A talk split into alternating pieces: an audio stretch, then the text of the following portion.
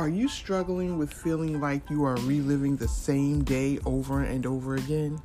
It's like being in the movie Groundhog Day. Well, out today is a new podcast episode that asks, What day is it? You can listen on Apple, Google, Spotify, Anchor, or even on my website, demienterprises.com. Get a mental boost and some words of wisdom with the Pointing to Purpose podcast.